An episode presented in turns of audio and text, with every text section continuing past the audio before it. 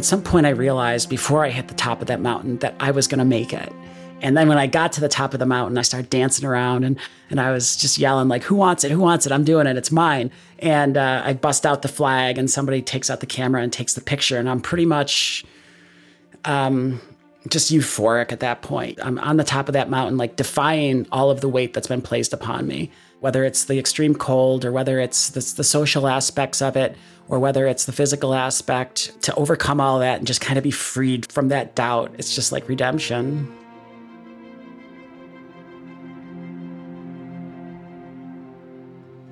Erin Parisi just got back from climbing Vinson Massif, the highest peak in Antarctica. When she made it to the top of the mountain, Erin busted out a flag with pink, blue, and white stripes, colors that represent transgender pride. Erin is on her way to becoming the first openly trans person to climb the highest mountain on each continent, a series known as the Seven Summits. So far, she's climbed five of them. Waving this flag on each peak has become a ritual for her. By raising these colors, Erin steps out of the shadows and tells the world who she is. I'm Shelby Stanger, and this is Wild Ideas Worth Living. Climbing the seven summits is a popular mountaineering challenge, but it's not for the faint of heart. Taking on just one of these peaks is a massive ordeal in its own right but tackling all seven of them takes intense training, logistical prowess, and a hefty financial commitment. There are a million reasons to climb a mountain, and for Erin, part of this journey is about showing the world her authentic self. She wants people to see exactly what a strong, proud, joyous trans person looks like. Erin Parisi, welcome to Wild Ideas Worth Living. I'm really excited to have you on. Yeah, thanks for the invite. So, just talk to us about what inspired the goal to summit the seven peaks. And if you don't mind, for those of us who aren't mountain climbers, explain what the seven peaks are and why it is such a big deal. I mean, I, have read that since 1985, it's been repeated by fewer than 500 times. Very few women have done it. Mm-hmm. I set out not to climb the seven summits. Um, I set out to retake my space in the outdoors. Um, the seven summits is the goal of standing on the highest mountain in every continent. I was a fairly involved outdoor athlete. I had uh, spent a lot of time in helicopters um, skiing, a lot of time backcountry skiing. Um, I had learned to um, whitewater kayak to about level three to you know four minus, and um, I was b- big mountain biker, kind of all the things. And um, about ten years ago, a little less than ten years ago, I came out as trans. Um, and I think given the way that the outdoor industry brands itself and the way it looks, that landscape was pretty scary for me. Uh, I had a lot of climbing friends that I lost in the process. And I and I knew that I had traveled the world and done all of these things, and I'd probably lose that aspect of life in order to be myself. And honestly, by the time the that prison had gotten so small on me of, of my gender identity, I was willing to give up everything in order to, for a one shot at happiness. And a few years after I transitioned, I decided that I was ready to be stronger than I was beforehand. So I thought that the best way I could do that was to set out, travel the world again, go to each continent, work my way th- through the logistics of finding myself to the highest mountain, and then tell the world who I am and um, and be proud of it for once. I had spent my whole life denying my existence and allowing the world to kind of shove me into the shadows for me, it felt like it was a time that I didn't want to hide, that it was time to stand on the highest mountain and it was time to go someplace where I couldn't be shoved into the shadows anymore. Wow. Thank you for sharing that. You talk about how no trans person has ever done the seven summits. So, why did you decide to volunteer to be that person?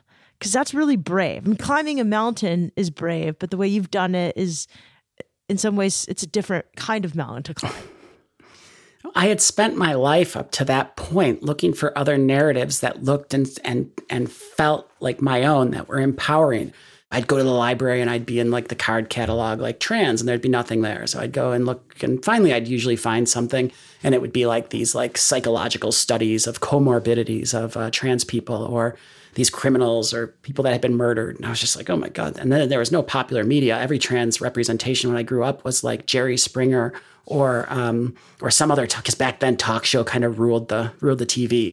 And trans people weren't you know they were kind of getting booed and beat up on stage, and that didn't feel like me. I I felt like I had transitioned and found something different and something positive, and I never could find a narrative that sounded quite like this, um, or anything that I looked at that said you can do this. So a lot of this was about taking back that narrative and showing the world and showing myself that that you can be strong and you can be brave and you, you can and you shouldn't have to be brave as a trans person but yet here we are but also that you know that we could have stories of triumph and, and just connect to our environment still and that the story could end in trans joy rather than trans fear or trans chaos or trans destruction now erin has lived the kind of stories that she was looking for in her searches at the library She's built a life full of adventure and she shared her love of the outdoors with her family. In 2020, the brand Merrell made a short film about her journey as a trans woman, mom, wife, and athlete. It's beautiful, by the way. We'll link to it in the show notes, and I would definitely recommend you check it out. Erin's story has also been featured on NBC and in publications around the world. To date, Erin has climbed five of the seven peaks Kosciuszko in Australia, Kilimanjaro in Tanzania, Elbrus in Russia, Aconcagua in Argentina, and Vinson Massif in Antarctica. When Erin hits a summit, she opens the trans flag and takes in the view from the top. Then she snaps a picture for social media and comes out as transgender to the entire continent. It's a triumphant moment, but also a scary one. This undertaking isn't just about empowering climbs, there's a real danger that comes with being trans. In some of these countries, expressing a queer identity is a crime. So for Erin, planning for her personal safety during travel is just as essential as preparing for the risks of the natural world on the actual mountain. Just a disclaimer this interview was recorded in January 2022 before Russia's invasion of Ukraine. So you've climbed five of the seven summits so far. Tell me about mountain number one. I started in Australia. That was my first mountain. Which mountain in Australia? It's called Mount Kosciuszko, uh, and it's a lot like our foothills here in Denver. Oh, that's so cool. I had no idea Australia had these big mountains. They got the snowy peaks. They don't have that many mountains, but they definitely have some ranges, and they're not tall. They have some actually pretty technical climbs. And Kosciuszko is not one of them, but it's still one of the seven summits. Um, it was a good beginner mountain for me. It was a good way for me to get my feet wet and, uh, you know, get, get, back out into international travel. I think I got my passport about a week before I left, and it was pretty early in my journey as far as transition goes. Um, you know, I, I had still been a several several years, but um, I, I took things slow and I still was getting misgendered a lot, and that was that was difficult. But I was finally traveling in a foreign country with a passport and with a license that matched who I was, and that really protected my safety to some extent. Um, if something happened that was detrimental with law enforcement or with you know immigration or whoever else I had to pass through, I at least had the documentation I needed to travel the world. Um, the next climb I did was Kilimanjaro. A couple weeks later which is in in Africa. Um, I had climbed that in 2011, um, kind of before I transitioned, and I was really excited um, about the chance to kind of retake that mountain um, in my heart from a different perspective. Uh, when I started researching Tanzania, I realized that they have pretty stiff penalties um, for any any LGBT related activity for their their own citizens. So I went in there alone. Um, with the the idea to climb the mountain and realized I had to very much be low key and and not be seen uh, and not be heard and and my safety would depend on how unseen I was. Wow. And then what was number three? Number three was uh, Mount Elbrus in Russia.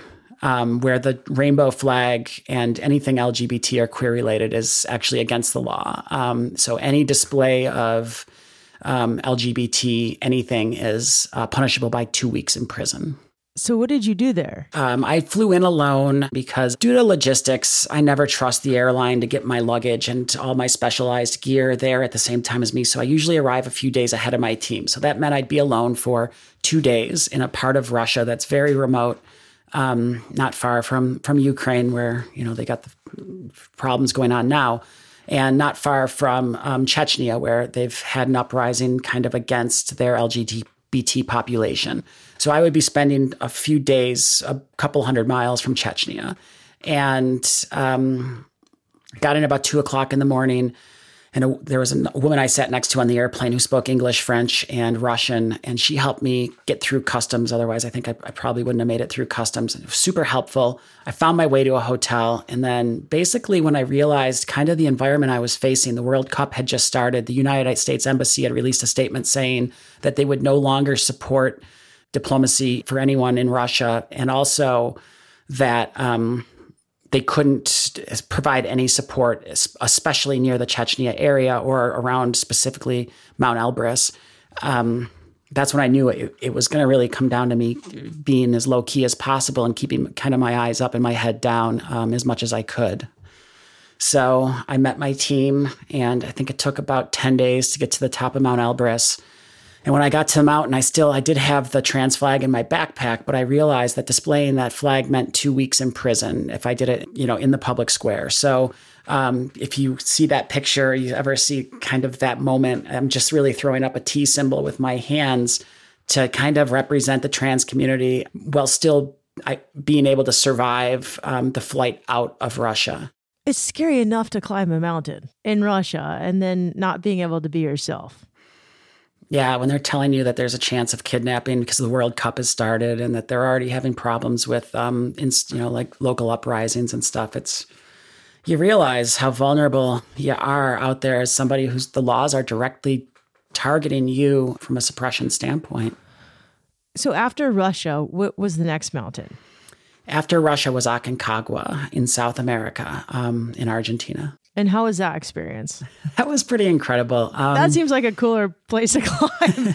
I love South America. I always have. It's um, it's a it's a short flight. You know, it's not not short, but you know, by by you know, when you're flying north and south, it just kind of happens. You don't lose the time. You get down there, and like they've just got everything. Um, so I was excited. I also have cousins in um, Buenos Aires. So, you know, Fun. yeah. So traveling there meant that I'd have a chance to, to visit family who I hadn't seen since I transitioned. My cousins that lived there, they were super supportive via email and, you know, and messaging and on social media, but I'd never spent time with them since I had transitioned. So um, it wasn't just about going and climbing that highest mountain. It was really about going and, and seeing family and seeing how I was connecting with, um, you know, people that were able to to be supported from from far. And it was it was amazing. They were um, our relationship had actually improved between the time I visited, you know, eight years ago and and when I went back.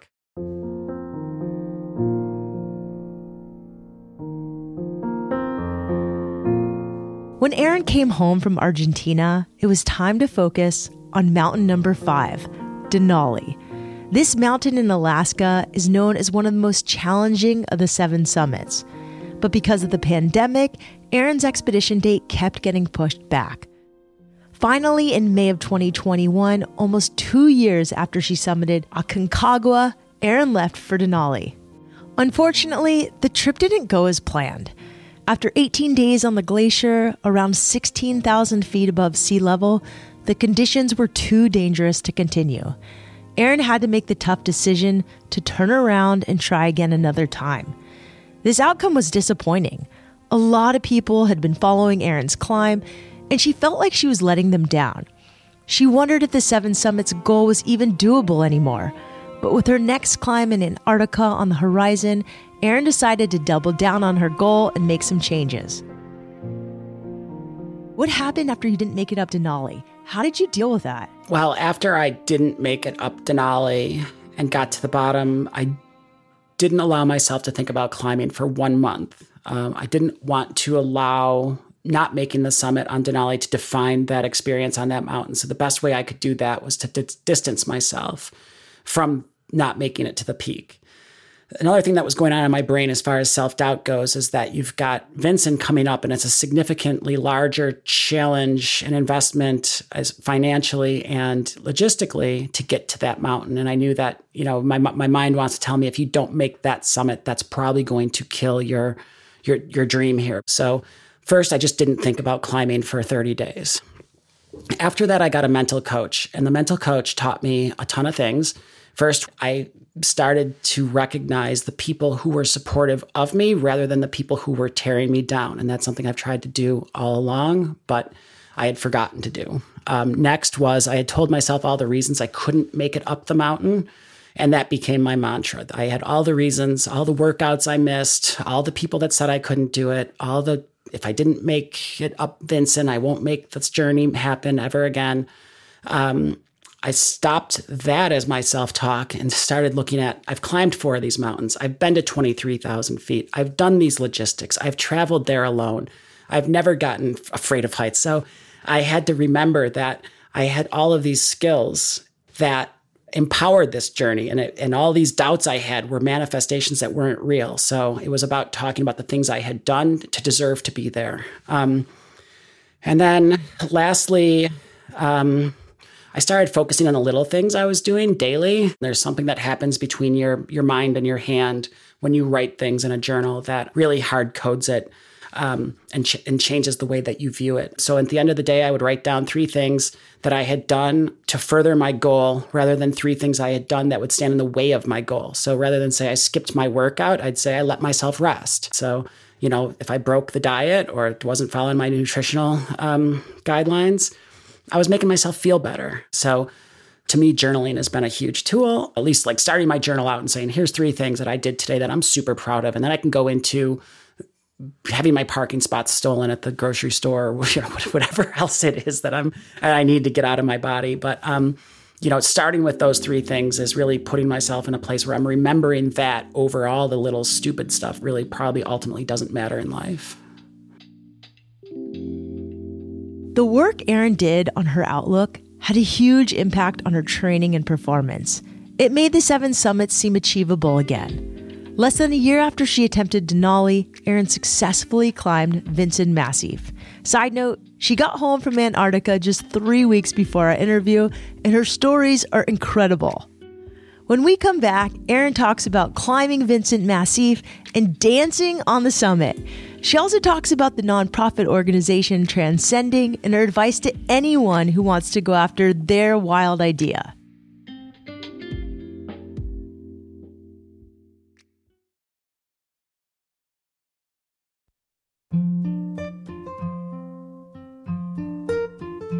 Climbing the seven summits is a huge investment. Physically, climbers have to train for months, even years for these expeditions. Financially, the flights, the gear, permits, and the support crews, well, they're all expensive. We're talking tens of thousands of dollars. For Erin, there was an additional hurdle the pandemic. In Antarctica, she and her team had to take COVID tests daily. If one of them wound up positive, that person had to turn around. In an instant, all the time, money, and effort she'd invested would be lost. If she didn't complete Vinson Massif on this trip, she wouldn't have the resources to attempt this mountain again. Her dream of climbing the seven summits would have to come to an end. So you just got back from climbing Antarctica, Vincent Massif. What, what was that like?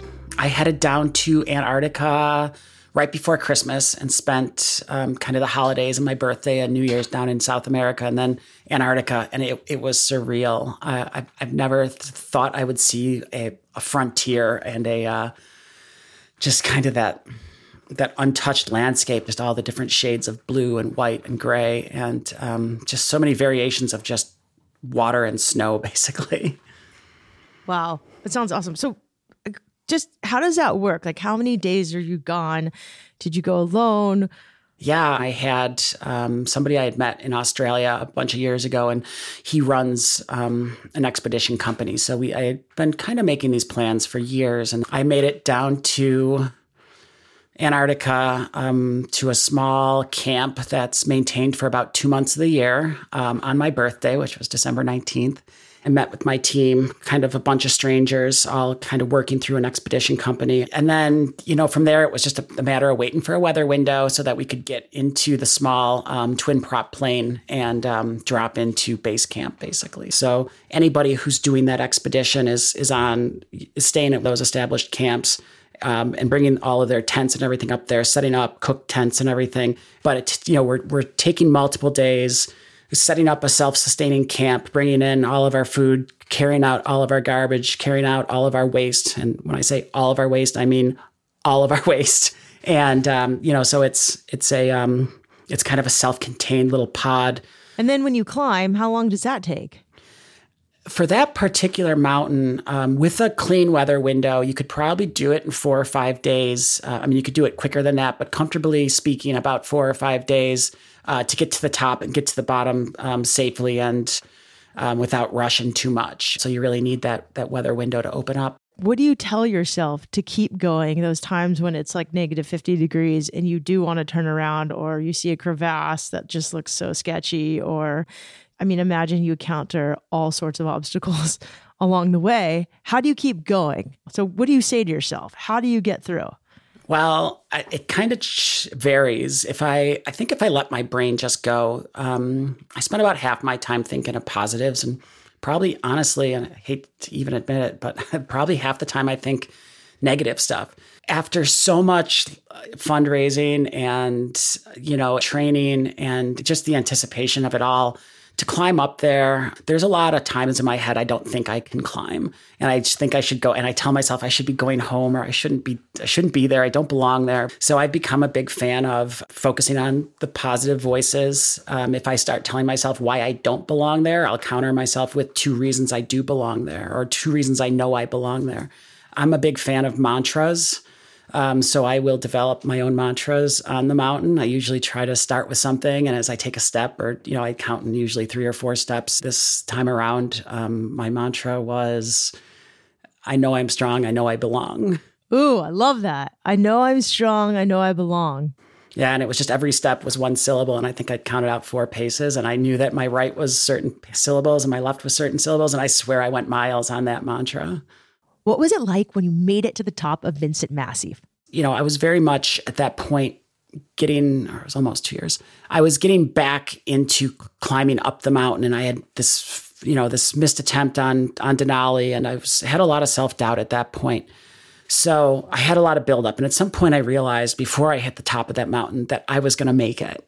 And then when I got to the top of the mountain, I was the first person on the rope team. Um, so I, I got up on the top of the mountain and I started dancing around and, and I was just yelling like, who wants it? Who wants it? I'm doing it. It's mine. And uh, I bust out the flag and somebody takes out the camera and takes the picture. And I'm pretty much um, just euphoric at that point. I'm on the top of that mountain, like defying all of the weight that's been placed upon me.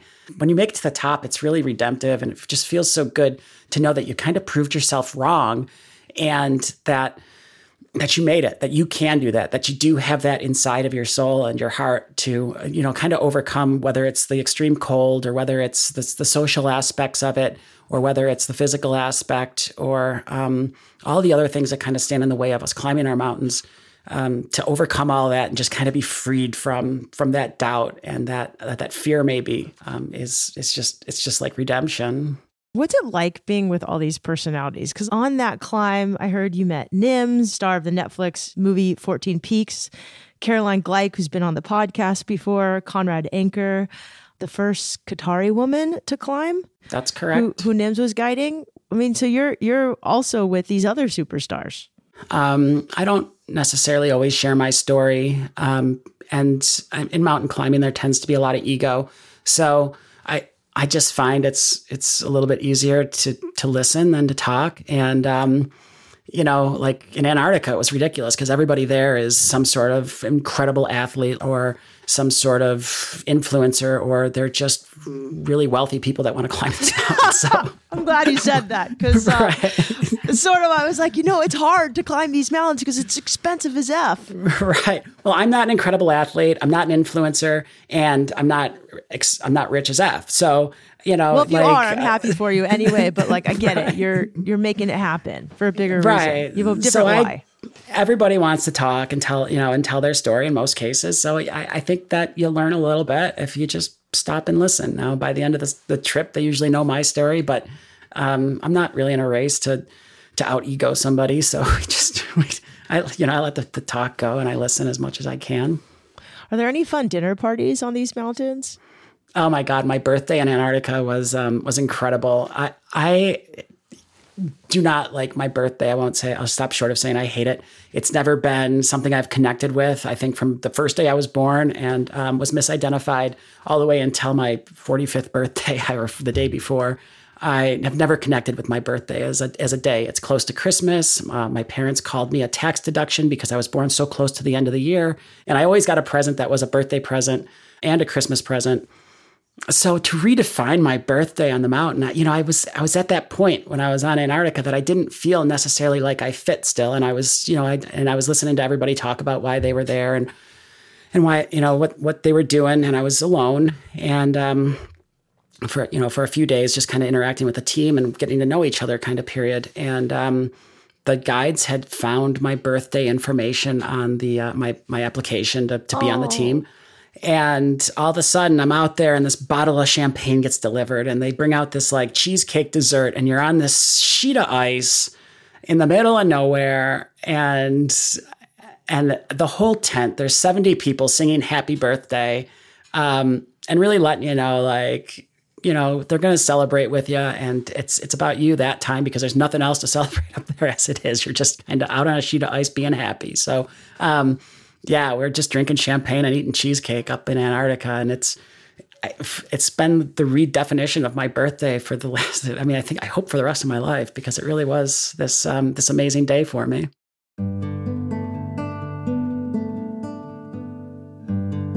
One of the most rewarding parts of Erin's journey is that she's been able to reach a wider audience with her story. A few years ago, she was instrumental in starting the nonprofit Transcending the organization supports trans athletes as a way to raise awareness about transgender rights. Their work opposes legislation that prohibits trans people from participating in sports and other activities. Transcending has also helped raise funds for Erin's Seven Summits journey.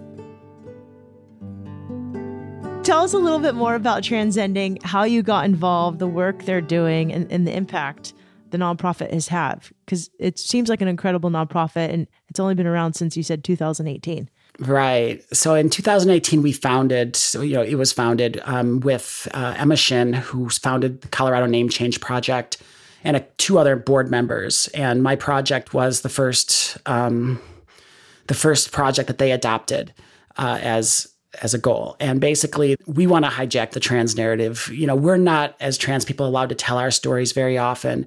And the problem with that has been um, we've watched kind of the media tell our stories instead of allowing us directly to tell our stories. So, transcending really is the conduit to connect the resources to um, empower trans people to tell their stories, but also to um, give them the voice to tell their stories themselves. So, what impact have you seen it had over the years? My story, personally, um, I'm doing a lot of you know the, the the nonprofit allows me to to do outreach and public speaking um, in a way that that reaches on a grassroots level a lot of people that I wouldn't reach otherwise. So we have a lot of speaking opportunities, and we're able to kind of go into other organizations and speak and talk about the trans challenge. You know, we're also able to um, create the narratives that we want, and we're we're now branching off into you know providing you know travel opportunities to get trans kids from states where they've passed laws um, against their existence um, into states and summer camps and things like that where they can exist and and be safer. So we're really trying to again find these opportunities for trans people to uh, to get into the outdoors, places where they don't from places where they might not have that opportunity and get to places where they are safer and have those opportunities. So my story has and my climbs have been a conduit for me to tell a story of trans empowerment but we're also doing smaller things working with climbing clubs to get more queer climbing nights and do those types of things um, and again empower trans people to get into outdoor spaces. So you talk a lot about owning your own narrative and i think that's something that a lot of people struggle with owning their own narrative. And you not only like owned your own narrative you took it back and you're putting it on a mountaintop and shouting it which i think is really there's just so many beautiful metaphors in what you're doing. So Tell me a little bit about owning your own narrative. Yeah, the, the world is very good at at taking your narrative from you. It, starts happening before you realize it's happening and and and you begin living the world's narrative of what you're supposed to be, starting I think so young and um, and it's impressed upon you so early that you don't realize that the water around you is the narrative that the world has given you. I think right now the biggest thing that um, I'm trying to convey is how the world kind of has crowded out and silenced um, trans and other LGBT and queer voices. I think a lot of people don't understand the detriment of um, of kind of you know when we're taking books out of libraries or we're saying that we can't mention LGBT topics at all in school or we're, we're making these subjects t- taboo to talk about in the public forum. The effect that that has on the individual. And, you know, I think it's easy to say, well, LGBT ideas shouldn't be talked about. But then when you actually have to confront a person um, and a humanized kind of a story and a narrative, then all of a sudden it's a little different.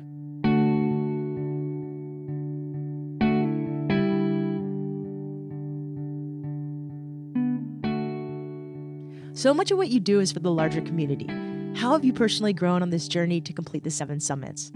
When I look back at this, um, the, this whole journey of when I started climbing um, in up in um, Australia, and I just finished the you know the mountain in, in Antarctica. You know, I, I, have a lot of video, and I, I look back at it every now and then, and I realize kind of the, some of the personal growth that I've gone through really does make it uh, make the difference. So I didn't have the confidence when I started out, really socially or um, you know just mentally to almost go to the grocery store in a lot of cases. You know, a lot of people would look at me like I was different, or they'd maybe sometimes like pull their kid away from me or something. And I was early in transition. And, you know, that made me not want to talk to people and made me very like just not social. And, and it was easier just to kind of hang with my dogs and, and stay in the neighborhood where people knew me and I knew I was safe. And as I've grown through this journey and, and retaken that space, what I've grown is this bubble of, of confidence, maybe, and um, and just the knowledge that it takes to know that I'm in control of my safety by and large, and that I'm making decisions that affect my safety, and that I've grown as a person to the point that I can find my way in and out of these situations if I, you know, again, if I know I belong there and I focus on um, on the reasons I belong there and the decision that I made to get me there and being a, a wise one, then I'm able to travel and, and I've again retaken that space traveling the world. I've been to Europe, I've been to Russia, I've been to Africa, I've been to Australia, Antarctica, South America, all of these places when really when I started this journey, I was afraid to go to the grocery store. So that has been the most rewarding part of this. That's incredible. And it sets such an example of growth and of confidence for your daughter, too. How old is she? Uh, she is turning 10 in about two weeks. So how is how has your relationship with nature changed, including her on your adventures? I'm just curious because I've got a, a niece that's the same age as her, and my relationship with nature has changed dramatically by including her in my surf adventures, etc. Like we basically watch The Little Mermaid and we look for mermaids when we're out surfing. It's so fun. That's awesome, and that's I think what you need to do as um, as a parent is um, you have to understand. I think a lot of us go in as a as a parent or as a as a you know a, a role model in that in that place that you know the outdoor experience for a child is just as big and beautiful and magnificent as it is for you. Well, in my case, I want the small wave, and my niece is like, I want to go to the big waves, Auntie Shelby, take me out there. And I was like, dude, you have no idea what you're getting into. It's huge out there. And she's like, oh, it's so fun. And yeah, with do- climbing, that's that's my daughter with climbing. She wants the big wall and she wants to be in the, the best spot. But um, you know, with the with the long hikes, all of a sudden oh, yeah. it's like, no, give me the short hike that's like I can run from here to there and come back. I found that snacks work really well. Uh, emergency candy um, work really well on hikes with kids. That's true. And I found um, the chocolate cheesecake. Um, the, the, the freeze dried chocolate cheesecake is phenomenal. And I can get my daughter to, with three of those, three night camp trip easy. Oh, that's awesome. Yeah, we don't go very far, and we've got to find the things that she can climb on, and it, it, it, can't be about my distance, and I can't look at it as training, but it's connection with nature and it's connection with my family through the outdoors. And yeah, she's just got to have that fun stuff, that quick, like the, the cheesecake and the, um, you know, the rocky crag to climb up, and she's happy.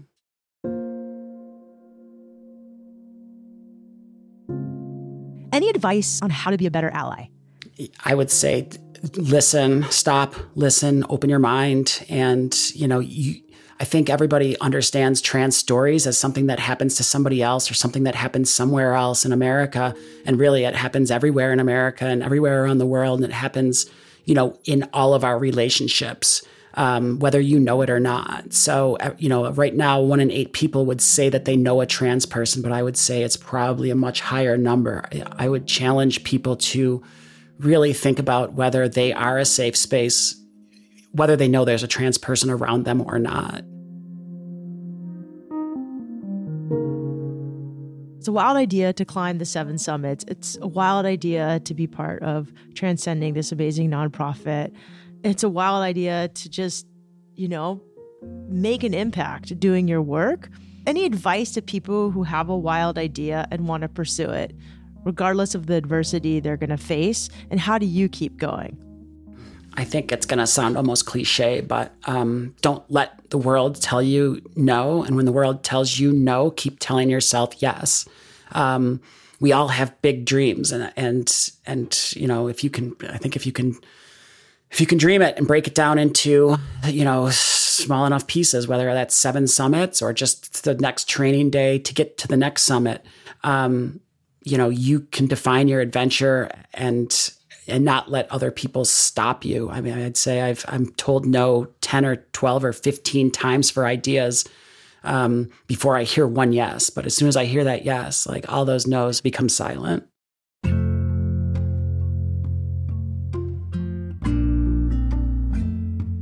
Even if the world is telling you who you can and can't be, only you know who you really are. Erin took the bold step to say yes to her own wild idea of climbing the seven summits. But in order to reach the top of each mountain, she also had to say yes to herself as a mountaineer, an outdoors person, an advocate, and as a woman. Erin has heard a lot of no's along the way, but by following her internal compass, she's turned her wild idea into a reality. Erin, thank you so much for coming on Wild Ideas Worth Living. Your dedication and perseverance is really inspiring to me. We're rooting for you. We're sending you good vibes as you conquer your next two summits. You can all follow along Erin's climb on Instagram at Transending7. That's T R A N S E N D I N G and the number seven. And on the Transending website, which is transending7.com. Just a reminder that's transending with no C and the number seven. Wild Ideas Worth Living is part of the REI Podcast Network. It's hosted by me, Shelby Stanger, written and edited by Annie Fassler and Sylvia Thomas of Puddle Creative, and our senior producer is Chelsea Davis. Our executive producers are Paolo Mottola and Joe Crosby. As always, we appreciate when you follow the show, rate it, and review it wherever you listen. And remember, some of the best adventures happen when you follow your wildest ideas.